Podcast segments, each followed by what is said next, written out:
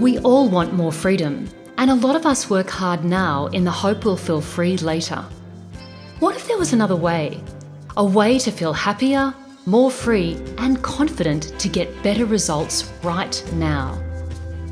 Welcome to Your Freedom Unlimited, where we share practical stories and strategies to help you show up authentically, drop your fears, and take inspired action on what matters most to you. I'm your host, Jen Ramsey. As a coach with a love for metaphysics, science, spirituality, and strategies that get results, I'll help you step away from self doubt and create a powerful new story for your life, business, or career. Join me.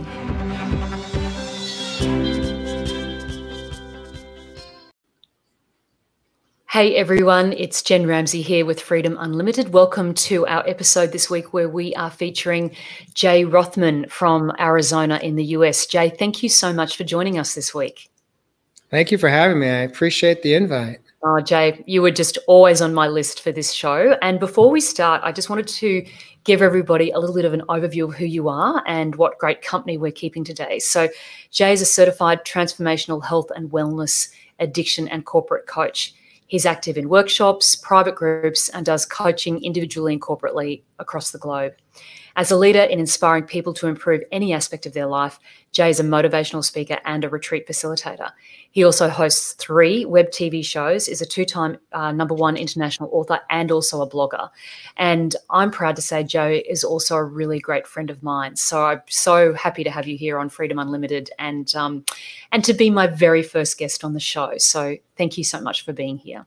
You're welcome. It's an honor and a privilege for, for me to be to be here with you and and uh, be a part of this new experience. Welcome yeah. to the world of broadcasting. Well, thank you, Jay. It's been a long time coming, and I'm excited to be here. So, um, as you know, this show is all about freedom. It's about finding more freedom within ourselves so that we can feel more happier, more, more confident, and more inspired to do those things that really matter the most to us. So, Jay, I just wondered if you could give us a little bit of a backstory in terms of where you've come from and um, really how you came to find more freedom in your life. I'd just love to hear a bit of that story. Sure. Well, I uh, I spent most of my adult life uh, chasing what's called the the modern American dream. Uh, from the time I got out of university, I had one focus, one goal, and that was to make a lot of money be successful. Mm. And that was my driver. That was my motivation in my life. And in my mid 20s, by the time I was my mid 20s, I already had achieved some great success for a young young lad, as they say. And um, I was off to the races and running, and and and basically spent over three decades uh, defining myself by the success I had in my career. Uh, I was in corporate America, sales and marketing. Eventually, I made it to senior vice president in a corporation down in Southern California. And through the process, I met a beautiful woman. We uh, had three have three sons together and spent close to 30 years married. And through the experience of growing up together, um, I lost myself. I lost myself because I had an understanding of, of what my role was at work and at home.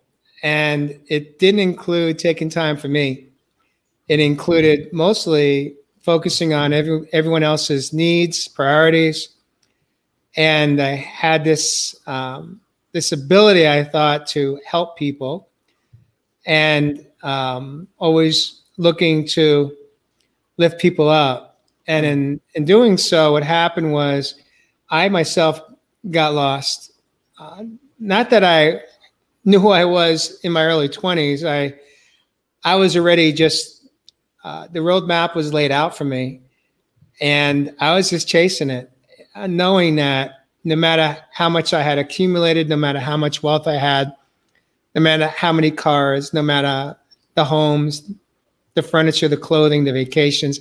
And I say clothing because I loved as a man, I loved nice clothing. You know, I loved. I was in suit and tie most days, and I enjoyed. I enjoyed that aspect of living. However, no matter how much I had picked up along the way, inside, I was very lonely. Inside, mm-hmm. I was not at peace. I was lacking, and by the time I woke up, uh, I had a first major crash. I was 48 years old, and I was traveling across the United States for for business, and I had a heart attack. And I this is back in 2008, and I I thought again I had the part of the belief system I had was well I just needed to change two things in my life, which was uh, change my diet, quit smoking, and go to the gym and exercise. And I did that well for about two years until life showed up one more time and things got difficult at home. Things got difficult at the office. And I threw away what I refer to as my emotional sobriety. I went back to unhealthy food eating. I went back to smoking. Um, I threw away everything that I had worked for. I, the 40 pounds I had lost, I gained the 40 plus 20 more. So by the time I woke up in 2015, I was literally um, in the hospital one more time, near death. Except this time, it was I had accumulated, I picked up more medical conditions along the way instead of having one that we were aware of. Now I now I had nine, and any one of those nine should have and could have taken me out unknowingly. That's incredible. And so, and so began my healing journey. Mm. So it's kind of interesting. You not the the the healing angel knocked on your door, you know, at what at forty eight, and and you to give you the heart attack, and so you got on, as you said, you got on that sobriety wagon, but then you you dropped off. What was the thing that perhaps caused you to go back to that lifestyle that wasn't supporting you?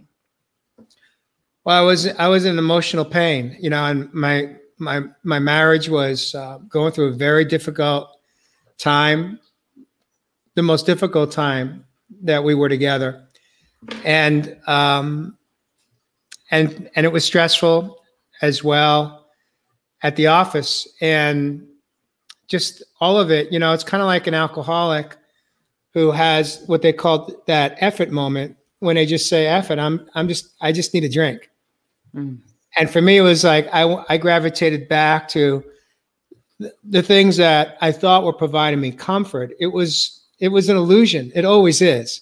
Yeah. Comfort is an illusion. It's it really, you know, the things that I was reaching for um, really were were not providing me comfort or calm or stillness or ease.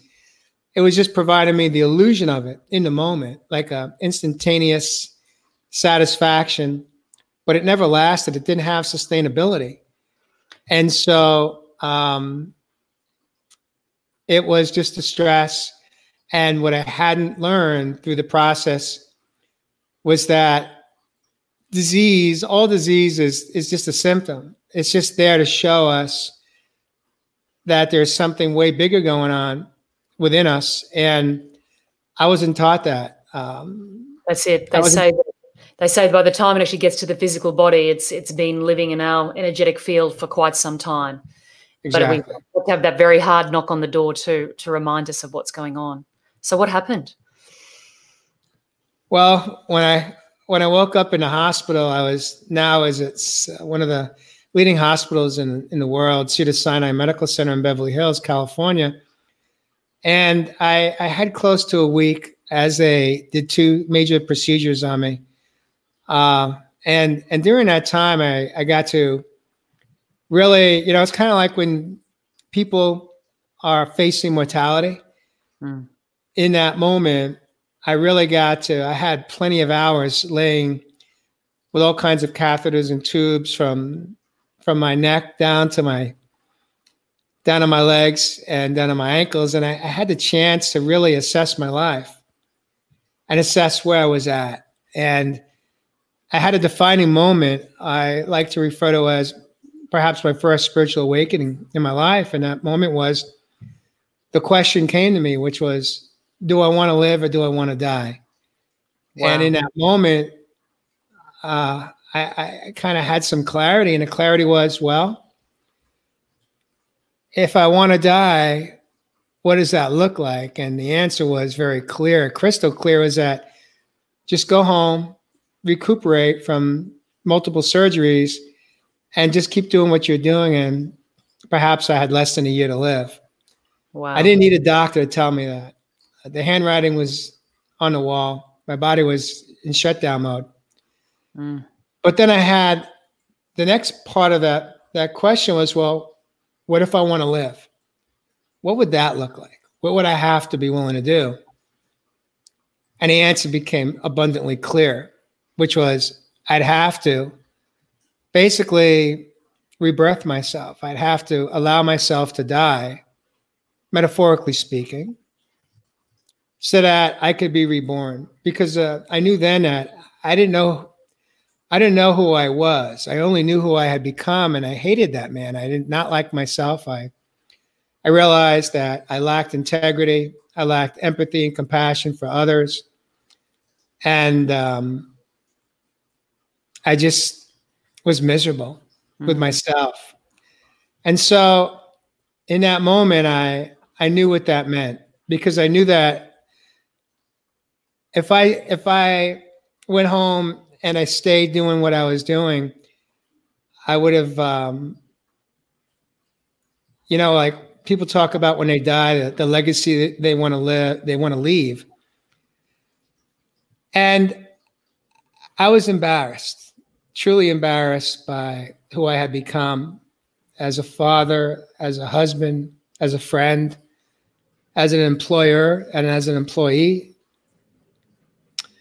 And I knew that there had to be more to my life than what I had brought forward. Mm. At this point, I was 54 years old, and I didn't know what it could look like because I, I had, I didn't know how to live. Mm. I didn't know how to thrive. I spent a lifetime really surviving. Now, from the outside looking in, it looked like I had a pretty good life. You know, it really did. Um, it was again, it was the illusion uh, smoke and mirrors, as some refer to it. Yeah, and it's that that yes, it can all look fine from the outside. I've experienced that myself. Can all look fine on the outside, but it's the inside that yes, if you don't, you, you can be churned up if you don't even know who you are. As you've said, it's just a it's a very frightening place to be, isn't it? Well, you know, it's interesting you say that um, because I always felt like I was very fearless. I made a lot of career moves. I made a lot of moves that many people wouldn't have done in their life. And I really, I really thought that I was fearless. Mm. It wasn't until I faced death that I understood that, in fact, I had been living a life filled with fear. I just hit it. I just maxed it yep. by distracting myself through addictive behaviors. You know, alcohol and the drugs were were not my problem. It, it never were. But I had other addictions that I would lean into to distract myself from feeling all of my emotions. And I would bury my fear by making decisions and choices that uh, gave me permission to avoid having conscious awareness of the fear that was always prevalent. Mm. It's it's incredible, isn't it? Those sort of behaviors we can go into. It's it's almost I liken it to an asleep versus awake state. And even though we feel like we're awake, we're actually asleep to the fear and we're asleep to what that's actually doing to ourselves and our lives. So what a what an incredible turning point for you to come to. So what was the decision? Well, clearly the decision you made was to live. What what did that look like? How did that how did that play itself out? Well, I had to um, be willing to change every aspect of my life.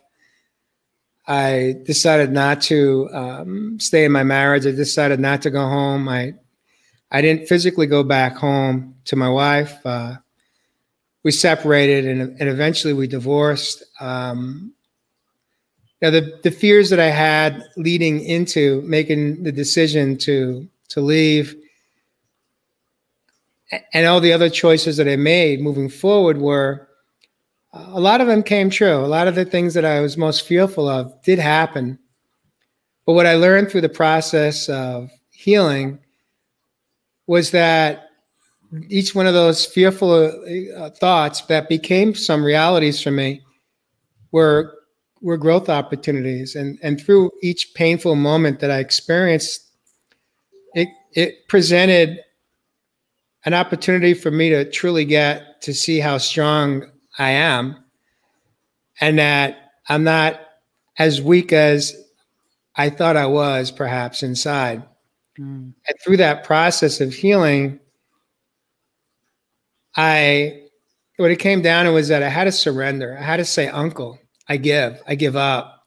Mm. I had to be willing to acknowledge that the belief system that I had lived my life by and all the choices that I made was was one that I inherited from my ancestors, but one that was no longer serving me because I was I was not at peace with who I who I was, and so uh, it was such an amazing process of, um, of of healing that I refer to as mind, body, and soul. And it started two days after I, I left the hospital. I started. I got real busy real quick on my healing journey immediately. It's fantastic. And it I want to became, oh, what's it? I want to hear about that, but I just want to acknowledge you before we go into because I'd love to hear those steps of the heal, healing journey. I know there's some really significant moments in there because we have spoken about this before. But before we do that, I just wanted to really acknowledge you for the courage.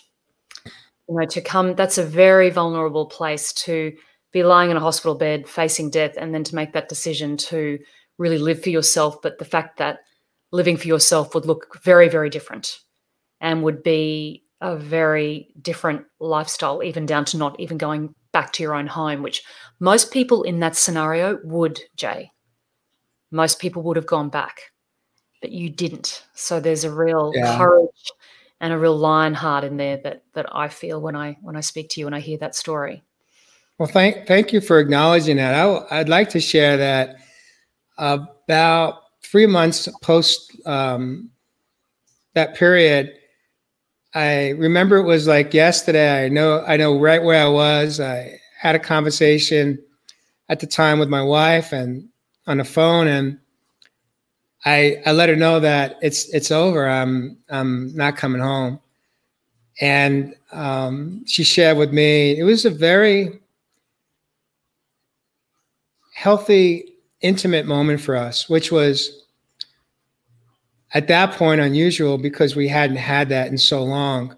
Mm. But I shared with her what I felt, and she shared with me that she was not in agreement with it and she was willing to do whatever it took to save the marriage.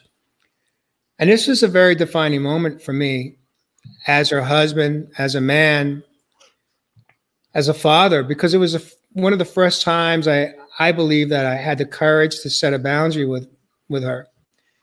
And and I said to her, I said, you know, I will I will always love you, and I'll always do my best to respect you moving forward. Um, however, it's for me, it's it's no longer about saving a marriage. Today, it's about saving my own life, and I don't I don't I know that I can't do it if we stay together. I need I need to I need to explore and figure out who I am, not who I want to become. There's a big difference there, you see, because I wasn't interested in reinventing myself, recreating myself.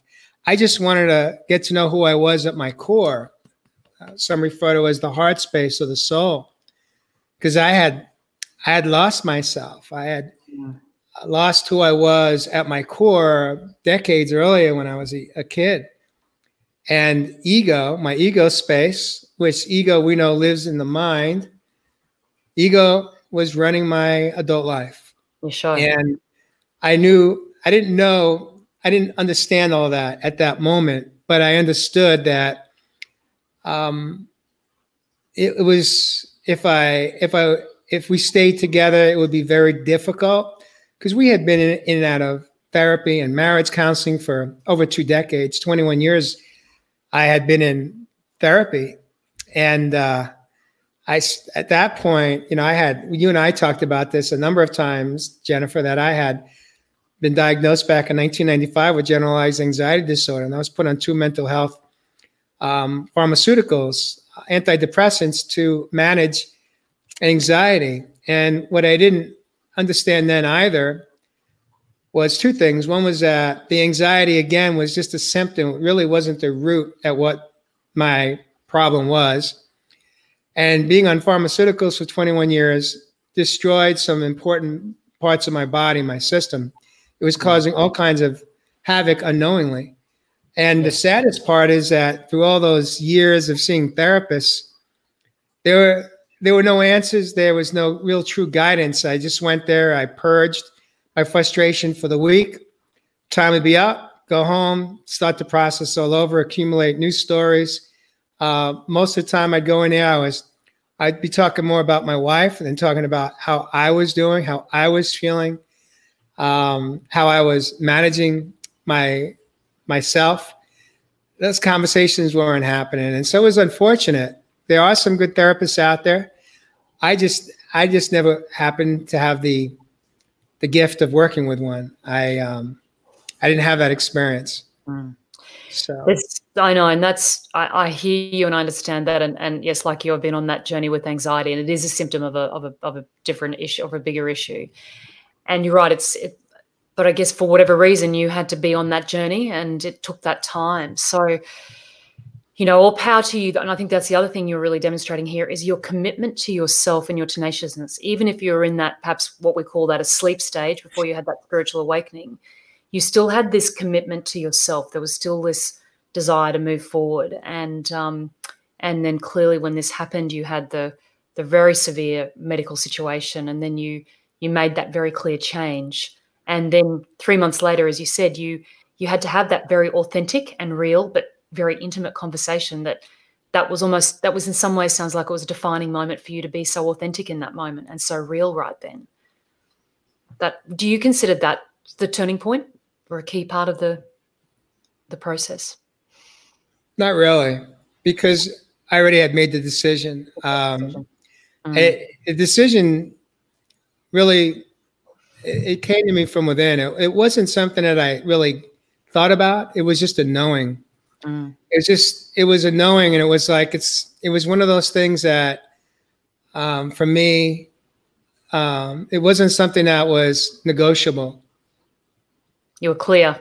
You, would made your. I knew what I I knew what I needed, and I knew I knew what I was. I knew what I was giving up. Yep.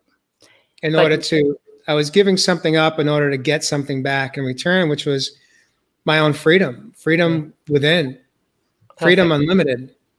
That's what it's all about. So, yeah, that's exactly it. And it's a big decision. And I think here, one of the things that that I talk about a lot is this notion of creating a making that decision point.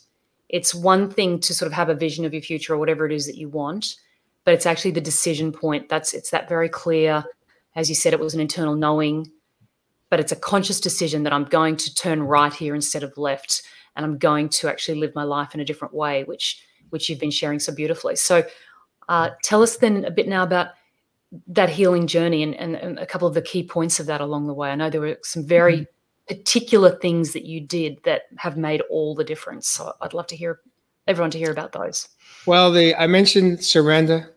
I mentioned mm-hmm. that I went into surrender mode. I went into um, acknowledging, having the awareness that my my light, my guiding light had dimmed years mm-hmm. earlier. My guiding light was a belief system that I inherited from my ancestors, as I mentioned earlier. And I was willing to have a, a ceremony for myself to, to gift them back to my parents and my great grandparents and my parents, grand, grandparents, great grandparents, and great great great great great great great great grandparents. And and knowing that it was no longer serving me, not to hold on to anger and resentment and blame for my life, but to learn how to accept that um, everything that I had experienced was necessary mm. for me to reach this pivotal moment. And part of the surrender was it was about having courage to change and knowing how to um, begin to have the courage to express my feelings in many different ways that I had never done before. And I walked into my first 12 step rooms for myself, a program called Al Anon um, to unhook my addiction to my wife.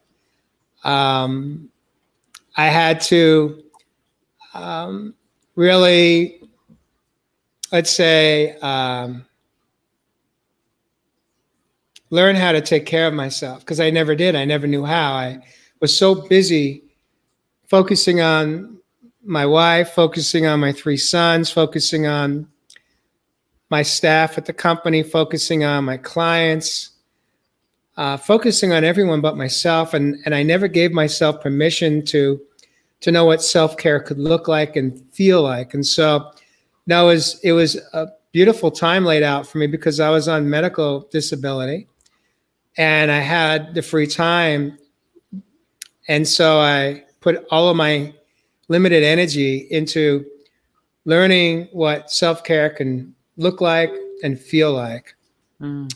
And through that process, it took some time, but through the process of showing up consistently every day, practicing, doing something I had never done before. So, practicing what self care can look like and feel like, it included emotional, mental, physical, and spiritual. It wasn't me just focusing on one thing. It wasn't you know me focusing on having to lose any weight. It wasn't me focusing on going to the gym to exercise to, to get my cardio up.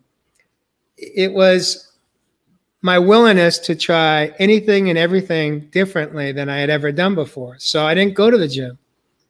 I chose not to step into a gym. I didn't want to be in an indoor enclosed controlled environment that lacked freedom. I wanted to be out in nature. Now, how did I know that? I was led there. Mm. I was led to a, a, an incredible beachside community. Um, I fell in love with the ocean, the shoreline.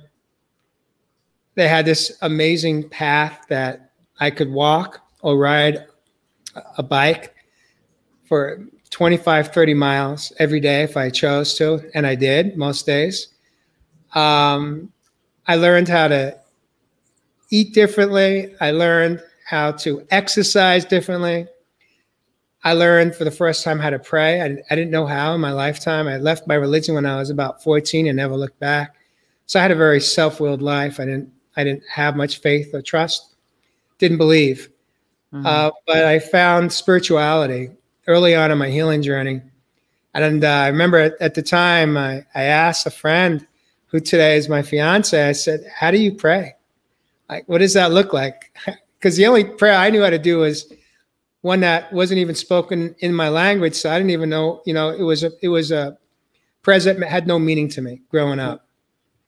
And so I got to really uh, explore all aspects of of my life and, and how I was choosing to show up for myself on a daily basis. And through that process of self care, for me, it was an ant- the antidote.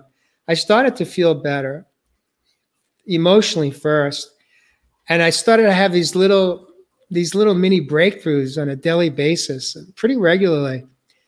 And over a short amount of time, I I started to like how I was feeling emotionally, and I also saw that I was losing weight. Eventually, I, I lost 60 pounds. Wow. Um, I went from like a 42 inch waist down to a 31. Now, of course, I wasn't in it to really lose weight. I was in it to save my life. Now, losing weight was just a bonus. Um, but I was I was in it to reverse disease. I had significant conditions that Western medicines to this day still would say to me, you're a very complicated case. And what that means, I'll break that down for someone that may not understand the language that the doctors talk was when they refer to you as a complicated case, it means that they don't know how to treat you. It means Uh-oh. that they don't, they don't know what to give you or what to do for you. So they're you're basically you're you're you're an ex, you're just one more experiment. Hmm. And um and I got educated pretty early on in the healing journey and I made a conscious decision that I wanted out. I wanted to step out of Western medicine and I started to get educated. I started to study. So I was doing self care in the mornings, and I started to embrace self improvement in the afternoons. I'd study. I'd go on. I'd go online and I'd find, I'd seek. I was a, a truth seeker. I was a, a seeker to learn how to heal, and and and because it was just this this inner knowing that I kept saying, "Is it possible? Is it possible that I could reverse disease? Is it possible that I can heal?" Now we're not talking about healing from like an acute uh, flu or or a virus or a cold. I'm talking about yeah. I'm talking about chronic diseases that should have and could have taken me out and should have. Mm. And so through that process between self-care and self-improvement, I started to have some major breakthroughs in my life. And eventually I started to like myself. And through that process, it became the gateway for me falling in love with myself. How fantastic, Jay. And look, and what I love about what you've just described there is that it's not, it didn't happen overnight. It was a, it was a, it was a, obviously it happened over a relatively quick period of time compared to the time span leading up to it. But there was something different you did here in this sort of healing journey that was different from after the heart attack. And it was these, it was understanding that you needed to get to know yourself and to become this level of comfort to yourself. It was surrendering to the way life you thought life should be or the way you'd been brought up for life to be and this notion of i'm going to be here i'm just going to get to know myself right now and i'm going to take it it sounds like it was just baby steps and each little step allowed you to feel a bit better. So success breeds success as they say so that you could then start going on to the next bigger breakthroughs so how powerful is that? It didn't have to happen overnight. It could just be this this evolution if you like it was just, you know, yeah, and, and it was a knowing. It was it's just like I had spent a lifetime. Look, I was a pill junkie. I wasn't addicted to drugs, but I was a pill drunk junkie. I was always sick. I always got the shots. I got the mm-hmm. vaccines. Mm-hmm. But it mm-hmm. didn't stop me from getting sick. I had chronic sinusitis. I always had uh, bronchitis. I had colds. Uh, I traveled a lot for business, you know, internationally and across the United States. Um, but I was always sick. But mm. I also was on what's referred to as the SAD diet, standard American diet. I was a food junkie. I was addicted to fast food. That was the business I was in. I was in restaurant design my whole career. And I got hooked on that food. I got hooked on the box food, the processed food, the fast food. And I would eat, you know, twice a day, Monday through Friday. When I was traveling, I was eating that food, breakfast, lunch, and sometimes dinner. Wow. And uh, you know, so I was I was causing massive damage to my my body on the inside. Um, I smoked. I worked. I was a workaholic, so that was one of my addictions. I had a food addiction. I had the work addiction. I was, you know, minimum day was ten to twelve hours, and a really good day I was fifteen. And if I was really pushing it and really flying high, I was going to pump pump out eighteen hours in a day, and I would reward myself for that. You know, with another lousy comfort food meal, another cigarette. Mm and um, and through it all, you know, what was behind it, what was the root, the root addiction for me, was the codependency, right. um, and that was that was really the root disease. And so, part of my healing journey was it wasn't just the the physical part of walking and getting in nature and con- learning how to connect with myself and learning how to connect with the dolphins and the seals and sometimes the sea otter and the birds just incredible moments of just connection at the uh, shoreline. But I also had to learn to connect with myself and understand what I was feeling and to be able to communicate those feelings. And really, what saved my life too was going to these Al Anon meetings. I learned how to have the courage to raise my hand and to share every aspect of my story, even parts of my story that they really didn't welcome there. They didn't want me to talk about um, because it, it wasn't related to Al-Anon, but it was another addiction that I had. But in that in that experience of I would go to Al-Anon meetings twice a day consistently. And when I needed the third meeting, I do a third meeting. So I bookended my days. I had an early morning meeting, I had an evening meeting, and if I was really hurting, I'd go to a noon meeting. And I did that for a year and a half, consistently wow. every day. But through that process, I learned I learned how to cry as a man. And um, it was just, uh, it was so healing. Yeah. Wow, Jay, take a breath on that.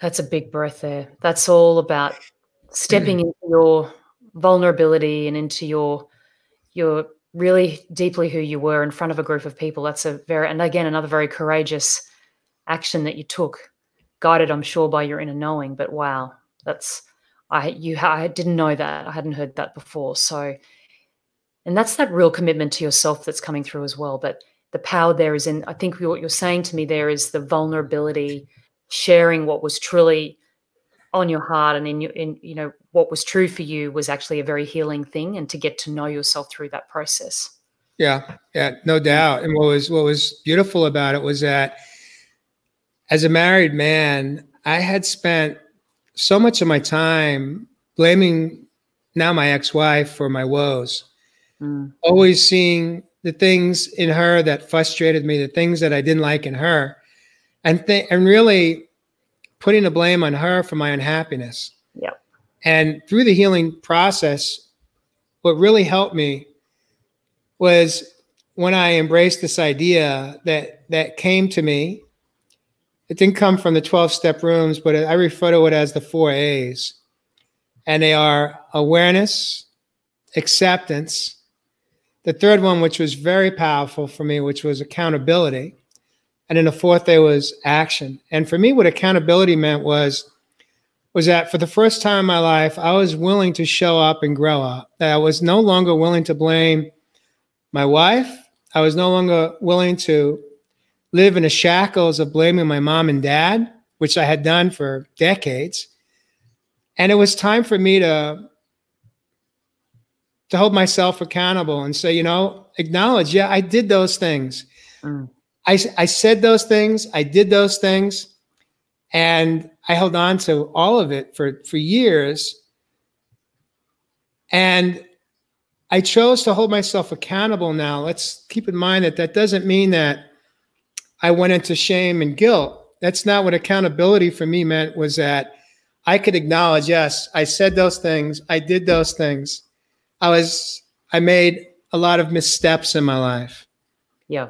However, accountability, a healthy accountability is about acknowledging I did those things, but I did them because I didn't know how wounded I was. I didn't know that I had a whole lifetime of what I refer to as inner shadows, mm. un, unhealed wounds, unhealed moments, pivotal moments, traumas, experiences that had defined my life as an adult. And I was all I was doing was carrying them with me internally living an unconscious life, sleepwalking, yet um, never holding myself accountable for my choices that would bring me short term, quick hit comfort, but were very damaging to myself and my loved ones.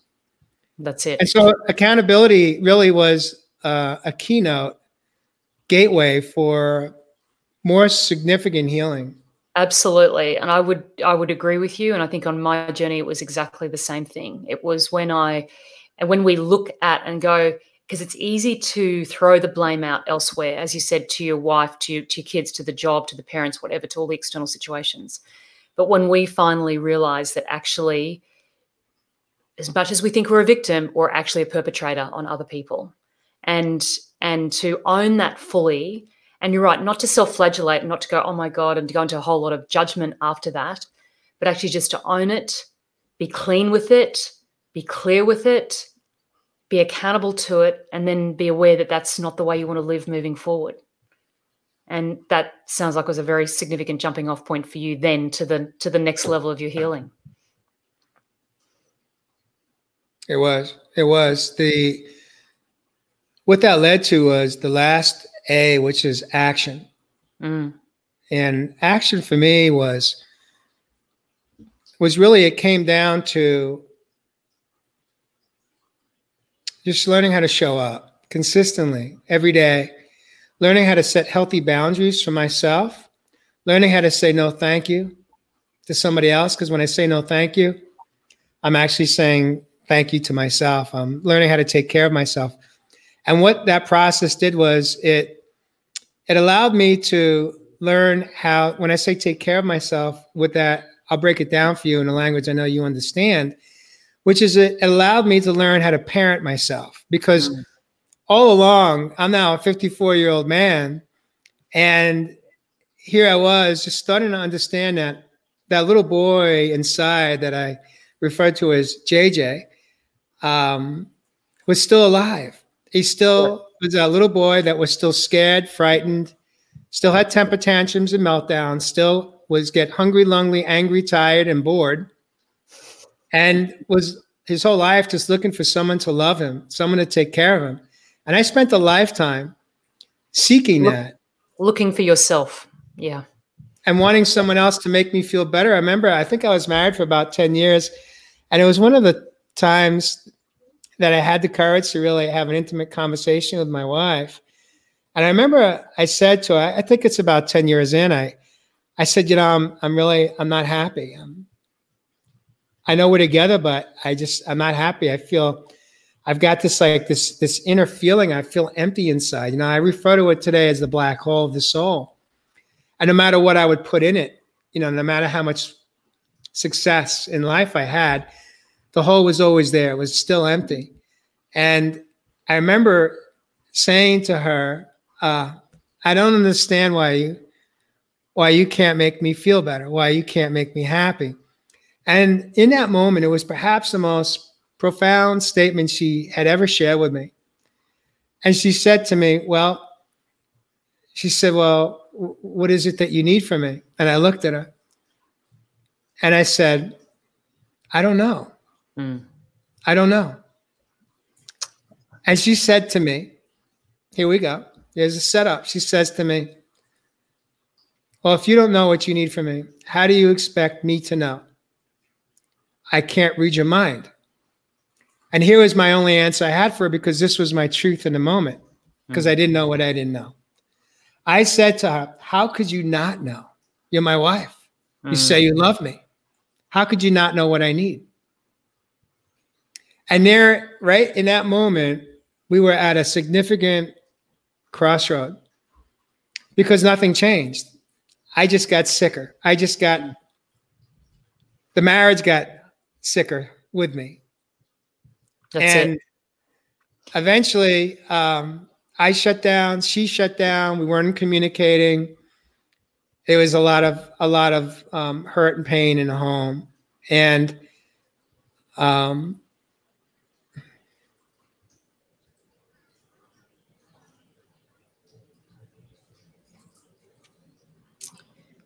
it's it's okay. You know, what I learned through this process is I love feeling today. Yeah. You know, I, I wrote a blog when I started blogging. Um, at some point during my healing journey, I wrote a blog, Real Men Do Cry. And I started to give myself permission to do just that, to cry. Wow. And initially, the, the tears were tears of pain and sorrow and regret uh, some resentment, some feelings of injustice. But I got to work through all of that. And through the process, what I what I learned was that I had never been given permission to cry. It's not wow. how I was raised in my home. And you know, for the first time in my life, I gave myself permission that it was okay. And I learned how the tears eventually, you know, today, most of my tears are tears of gratitude for how far I have come and for how far my relationships have come. That's right. And how to fully yeah. experience yourself. I think, and it's, and it is, it's, look, this is a, and it's a very tough conditioning, conditioned model for men in terms of, well, men don't cry and so on and so forth. But with that, with cutting that off, you're cutting off a, an, an essential part of yourself and you're not able to experience yourself fully. So the power of this is that you took action and you're able to talk and really truly experience, but be okay with that dimension of yourself that you'd probably hidden away for many, many years, that little part of JJ that really did want to express and did really want to be seen and acknowledged and and be okay for feeling like crying. Because we have this, we're human, we've been given this wide gamut of emotions to experience, haven't we? You know, it's not like we've said you can only use emotion A to Z, A to A to A to P. You can't use from P to Z. So it's about how can we experience all of that. So, what a powerful journey, Jay, for you to, to go on, to just come to that space of allowing yourself and allowing and accepting. And this is, again, a very core principle to the work that I do is this this really deep level understanding of allowing and accepting ourselves to be exactly who we are in every moment and others as well. So powerful. So, what happened next? Well, through, the process of, of healing, um, and the healing was the, the, the, emotional, the mental, the physical, and spiritual. I, I didn't just focus on one area. I knew that if I wanted to have balance in my life, I had to focus on healing all of those aspects. I refer to them as the four pillars. And so it was it was uh, it was a, a daily reprieve is what I got. And each day I I showed up no matter how I felt. And I got uh, tagged after having multiple surgeries in, a, in less than a week. I had an allergic reaction to anesthesia, which of course the doctors say doesn't happen, but it happened. Uh, my doctors said, "Oh, I never heard of that before." And I'm like, "Oh, it happened." I ended up with um, chronic fatigue and brain fog for 17 months. And so my ability to work 12, 15 hour days was gone. I couldn't do it even after I had recovered, so so-called recovery from surgeries, I didn't have the the stamina, I didn't have the endurance to do that, mm. and I had to learn how to accept that I couldn't show up the way I used to, which ended up being the greatest gift because it taught me that uh, I knew at some point, I think it was about the 12th month into it, that I said, you know, I, I think God's got just a funny sense of humor because I think what he's doing is, is he's teaching me um, that I could live and, and I could live without working 12, 15 hour days. And he's probably not going to give me my, my energy back or my, my brain function back until I, until I have experienced what life can be like, not working like an animal mm. and learning how to take care of myself. And, you know, it wasn't until uh, I hit the 17th month where uh, I was blessed with my energy back. A brain fog still lingered. Um, not as bad, but um, it lingered. And then eventually uh, I got it back a second time pretty bad. I had a, I needed to have another procedure done. And I uh, told them I didn't want to have uh, go under. Could I? Could they give me something just to, you know, not anesthesia? because uh, I didn't want to have the same reaction. And they said yes, but so they gave me a local. But what I didn't know at the time was they gave me the same anesthesia drug as a local that they had given me as a general. So I ended up with a brain fog and a and the uh, chronic fatigue all over again. And but this time, the second time around, I was able to to work through it a lot quicker.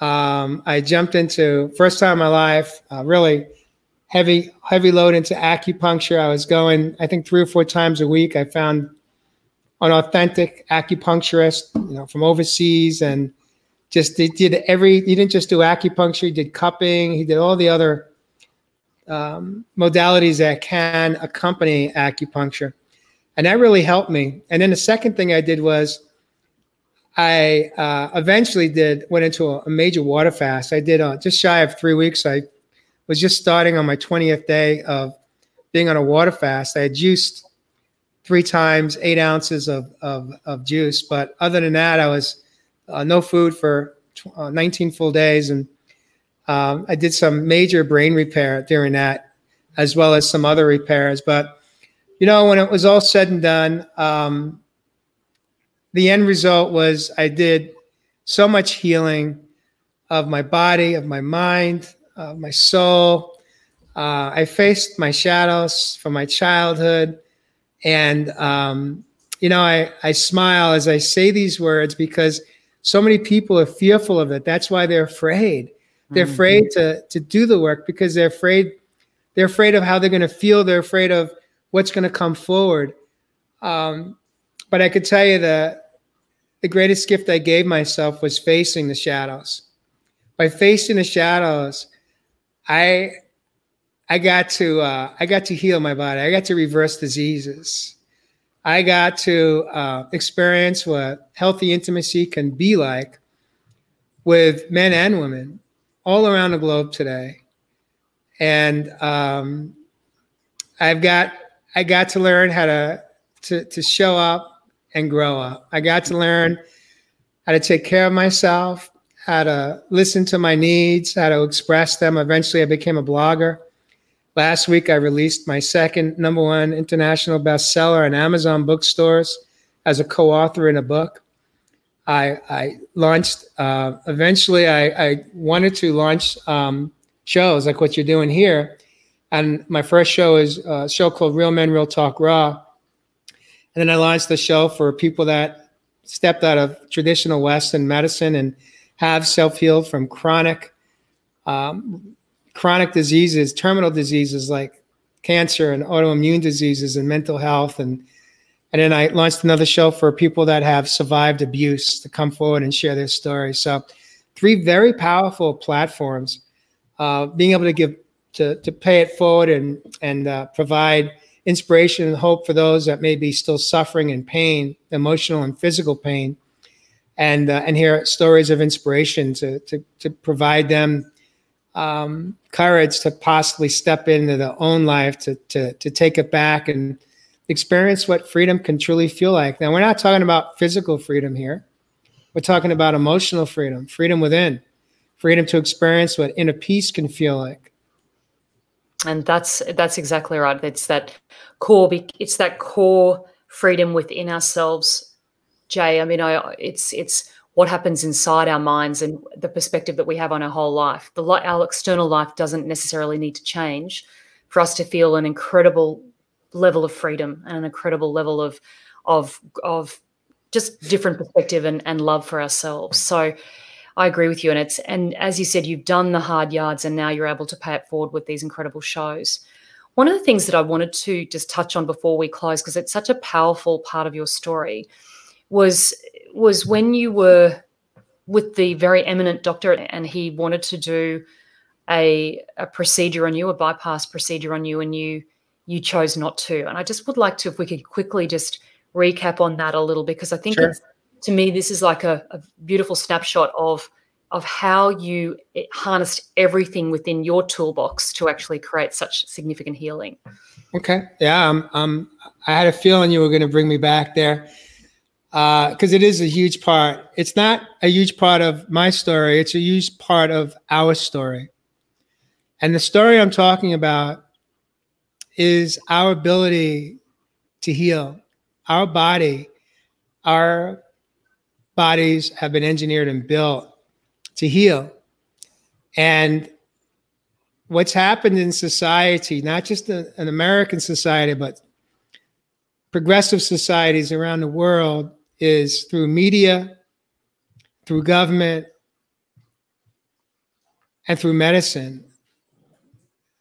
They have created a society of people that believe they are weak.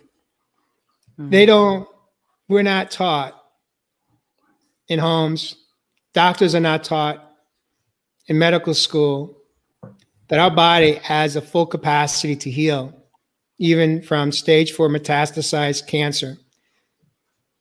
I have met so many men and women through my show, Real People, Real Health, that have, in fact, not only defied their odds as I have done, but they've survived cancer, mm-hmm. given six months to live. And today they are cancer free. That's called NED, no evidence of disease. How does that happen? Well, how that happens is that to begin the healing journey, we have to change our mindset. We have to rewire our brains. And when we re, when we do the healing on on our thoughts, on our experiences, and how we talk to ourselves, our body will respond. So our body is responding every day. If we're talking negatively about ourselves to ourselves, it's feeling it. Yep. It's that disease creates disease. Mm. And so we also have the flip side of that. The contrast is, is that if we change the story, we change our life. We can heal. That's, That's a it. term called radical remissions is real. Mm. It happened. Tell us your story. What happened? What happened with you? So, what- so what happened was I had just come off of a vacation. I had been in Arizona really for the first time for fun and pleasure. It was July of 18 and uh, the heat of the summer. And yes, we did 15 hikes. And while I was hiking, I, I had pain in my right leg, which is not unusual because one of the one of the surgeries I had was my right leg had been a um, my main artery, my iliac artery was 99% blocked back in 15, so they had to do a bypass to my leg. And my other leg was 90% blocked, so they could save that that artery, and they did a stent. Um, and what happened was when I, I came back from Arizona, a week later, I was uh, back at the hospital for my semi-annual testing. And the doctors, uh, well, the radiologists found that um, my bypass to my leg was 100% occluded. That means it was 100% blocked. it was not working. And so now this bypass that they had done, the, the, they bypassed my first major artery, which was the iliac. So now they went in through my what's called the fem- femoral artery. Now that artery is now blocked. So now I have no major artery. I have no artery to fuel blood from my hip down to my lower extremities, known as my toes. However, they did uh, what's called an ABI blood pressure test at my ankle, and they found that I had a blood blood blood pressure of 70%. And the doctors were like, well, this makes no sense. You should be at zero. Matter of fact, you should be in a wheelchair. And it makes no sense. You just came off of 15 major hikes in the extreme heat. It's impossible. Something is going on. We need to keep you here today and do some testing and figure out how it's possible. And I tell you what, I remember uh, I had the test done, and then uh, Mary and I walked down the main street in Beverly Hills and went and grabbed a bite to eat because the doctor couldn't see me till later in the afternoon, and plus I had to wait for the test results. And I was so angry. I was frustrated. I was angry. I was I was like beside myself. I'm like, this makes no sense. I did everything that I was supposed to do right. I was the perfect patient, A plus, right?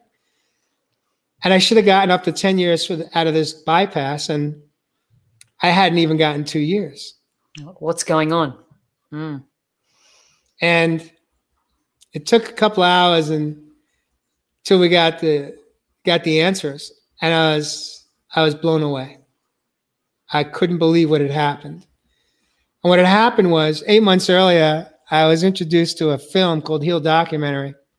Kelly Gores, who today is a, fr- a friend of mine, uh, was the filmmaker. And in that in that movie, she had some brilliant scientists that were part of the Heal documentary. And he taught me how to basically create a visual, um, a new blood flow in my body um, because he had self healed from six broken vertebrae from a bicycle accident when he was in his 20s. And he did it without surgery. He was in wheelchair. And and I figured if he could do that with his spine, then I can create my own blood flow. I could create new vessels, new veins to fuel blood through my body. And so what they found was I had they had identified two brand new vessels that were not there eight months earlier. And it was a week, eight months earlier was about the, the same week or so that I saw heal. So Huh. at that time, I didn't have those blood. They identified two new blood vessels for my leg and also two of my heart. And in that moment, I understood exactly what had happened. I had bypassed the bypass.